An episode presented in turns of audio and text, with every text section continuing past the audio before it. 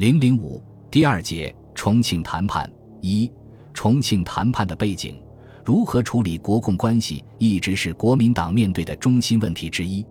第二次国共合作成立之后，国共在两党关系如何定位、中共军队与政权的地位等问题上始终存在分歧，两党多次谈判均无定论。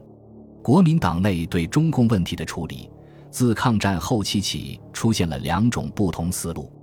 以陈立夫为代表的 C C 系党务系统，以邹鲁等黔西山会议派人物为代表的国民党右翼势力，以及以陈诚为代表的黄埔系军人，沿袭传统的看法，主张对中共以强硬为主。陈立夫认为，与中共谈和就是玩火，终必自焚，而且一方面要求军队在前方准备与中共作战，一方面在后方谈和，将会大大影响部队士气。他批评主和派自命为自由派，他们以为有足够的精明对付中共，实际则对中共一无所知。以张群为代表的政学系和当时主政的宋子文、王世杰、张治中等人，更多的看到国民党正在走下坡路，用传统方法很难与中共相争，因而企图以和的方法拘束中共，同时不无借此刺激国民党改革的意图，以最终维持国民党的执政地位。作为国民党的最高领袖，蒋介石内心更倾向于军事解决中共问题，但出于对国内外形势的考量，主要是国民党军事准备不足和美苏两强对国共和谈的支持，以及国内的和平呼声。石蒋认为动武时机尚不成熟，因而在表面上较多地考虑到后一批人的意见。值得注意的是，当时后一批人多与蒋有较深的个人关系，又身居重要岗位，他们的意见因而更易于影响蒋的决策。战后国共关系首先发生的戏剧性变化，是蒋介石连发三电邀请毛泽东到重庆谈判。此举究属何人所建议，现并无确切记载。日本决定投降后，国民党高层连续几天开会，讨论有关重要问题，但并未见提及邀请毛赴渝一事。有说法称，此事出于国民政府文官长吴鼎昌的建议，如陈立夫在其回忆录中说，毛泽东赴渝由吴文官长鼎昌为蒋委员长去电邀起来的，此事关系甚大，未赴中央常会讨论，聚而趋电，似乎疏忽。将此举未经国民党中央讨论当为事实，是否出于吴鼎昌现言，尚需更为可靠的材料证实。倒是蒋介石的侍从是六组组长唐总拟定的日本投降后我方处置之意见俱深，非常值得注意。该份文件拟于日本投降前后于八月十二日交给蒋介石。关于中共问题，此件建议中央表示统一团结战后建设之殷望，并重申召集国民大会实施宪政之诺言，同时表示希望中共领袖来渝共商进行，如毛泽东果来，则可使其就范；如其不来，则中央可以昭示宽大于天下，而中共将负破坏统一之责。蒋介石对这个建议有何反应，唐宗未予记载，但该文件其他各项建议大多实行，而蒋在两天后急电邀毛赴渝，恐不是偶然的。何况该建议对国民党邀请毛泽东赴渝的原因及利害表述得非常清晰，无论其起到作用与否，它所反映的内容应该是当时国民党的真实想法，即以和谈压中共就范。由于国民党的体制决定，邀请毛泽东的决定只能由蒋介石做出，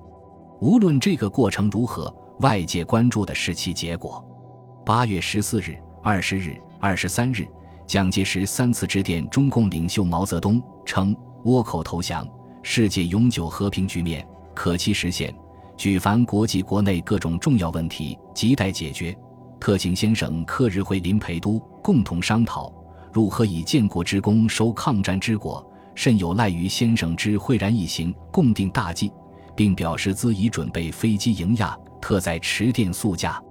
态度执着，语气谦恭，大有毛不赴渝，如苍生和之慨。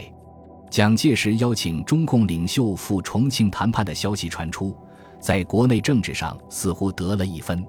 战后中国人民和民间舆论最关心的就是国共是否会打仗，大家都希望中国能够和平，能够建设，能够让大家不再受战火的折磨与摧残。蒋两电公布后，社会舆论的喉舌大公报在社评中说，在胜利的欢欣中，人人都在悬注延安的态度。日前得见蒋主席致毛先生的函电，大家为之兴奋，希望得由此启开政治解决之门。现在又读到蒋主席致毛先生的阁电，更感到一片祥和之气，真使人既感慨又兴奋。我们相信全国同胞的心情都与蒋主席相同，因切盼望毛先生不吝此一行，以定国家之大计。国民党内主张与中共谈判的一派人还频频与各界人士接触，希望得到社会各界与舆论的支持。中共对于国共谈判早有考虑。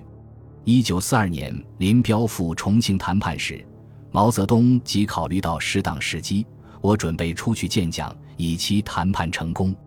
一九四四年十一月，赫尔利到延安，毛又对他表示，我很愿意和蒋介石先生见面，过去有困难，没有机会，今天有赫尔利将军帮助，在适当时机，我愿意和蒋先生见面。潜藏在毛泽东这样表示背后的考虑，是毛提出并经中共高层认可敌新民主主义革命战略。一九四二年，毛泽东在一份给从华中启程回延安的刘少奇的密电中提出，我们的方针是极力团结国民党，设法改善两党关系，并强调战后仍需合作建国。整个国际局势战后一时期仍是民主派各界合作的统一战线的民主共和国局面，中国更必须经过民主共和国才能进入社会主义。在此国际总局势下，国民党在战后仍有与我党合作的可能，虽然亦有内战的另一种可能，但我们应争取前一种可能变为现实。在这样的方针之下，虽然中共与国民党的关系不断的有摩擦，甚而在抗战后期，中共一度有另起炉灶的打算，但就中共的根本战略而言，仍然大体立足于毛的判断。抗战胜利后，在美苏两强合作、国内人民反战的形势下，中共的基本战略是边打边谈，以打促谈。八月九日，中共七届一中全会举行第二次会议，着重讨论苏联参战后的时局问题。毛泽东在会上谈到中共在新形势下的任务之一即继续国共谈判。十一日，中共在日本投降后发出的第一份党内指示中便谈到，国共谈判将以国际国内新动向为基础，考虑其恢复。只是由于日本投降后，在受降等问题上，国民党摆出了一副独占姿态，中共对内战形势估计较为严重，所以蒋的第一次电邀被中共认为请毛往于全系欺骗。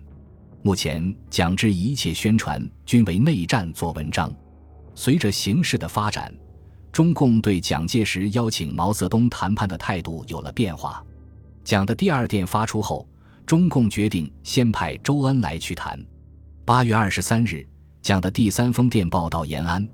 当天毛泽东在延安主持中共中央政治局扩大会议，讨论国共谈判问题。毛泽东在会上做了长篇发言，分析了国内外形势，说明了中共将采取的方针和对策。他认为抗日战争阶段已经结束，进入了和平建设阶段。国共各有有利不利之处，但因为国民党本身的困难，解放区的存在，共产党不易被消灭。国内人民和国际上反对国民党打内战，因此内战是可以避免和必须避免的。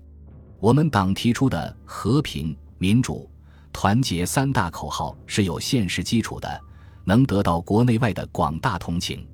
蒋介石要消灭共产党的方针没有改变，也不会改变。他所以采取暂时的和平，是由于上述各种条件的存在，他还需要医好自己的创伤，壮大自己的力量，以便将来消灭我们。我们应当利用他这个暂时和平时期。以后我们的方针仍是蒋反我一反，蒋停我一停，以斗争达到团结，做到有理有利有节。摆出内战是不好打的姿势给蒋介石和美国看，以便在谈判中取得比较有利于我的解决。现在我国在全国范围内可能成立资产阶级领导的而有无产阶级参加的政府。中国如果成立联合政府，可能有几种形式，其中一种就是现在的独裁加若干民主，并将存在相当长的时期。对于这种形式的联合政府，我们还是要参加进去。与会者同意毛泽东的分析，周恩来认为我们要争取主动，破蒋妥协，也可能边谈边打，或者打打停停，实现新民主主义的中国这个总任务没有变。朱德说，和平对中国人民是有利的，这次去谈判是必要的，蒋介石可能做些让步。毛主席去谈判是有利的，有无危险？看来比过去保险的多了。彭德怀说，要把打与争两者结合起来。我们今天所提和平、民主、团结的口号是主动的、适合的，今后解放区一切工作要做长期打算。毛主席出去，我们是主动的，给全国人民很大兴奋，对民主运动是个推动。在会议结论中，毛泽东认为国民党有很大困难，至少今年不会有大的内战，和平是可能的。我们要准备有所让步，在数量上做些让步，以取得合法地位，以局部的让步换取在全国的合法地位，养精蓄锐来迎接新形势。对这种让步我们要有准备。另一方面，我们还要准备在合法工作中去进攻，利用国会讲坛去进攻，要学会做合法斗争。关于谈判，今天的会议决定还是去而不是不去，但去的时机由政治局、书记处决定。为了谈判期间的中共领导不致受影响，会议还决定在毛泽东外出期间，由刘少奇代理中共中央主席，补选陈云和彭真为中央书记处候补书记。毛泽东去重庆谈判的方针在这次会议上已经基本决定了。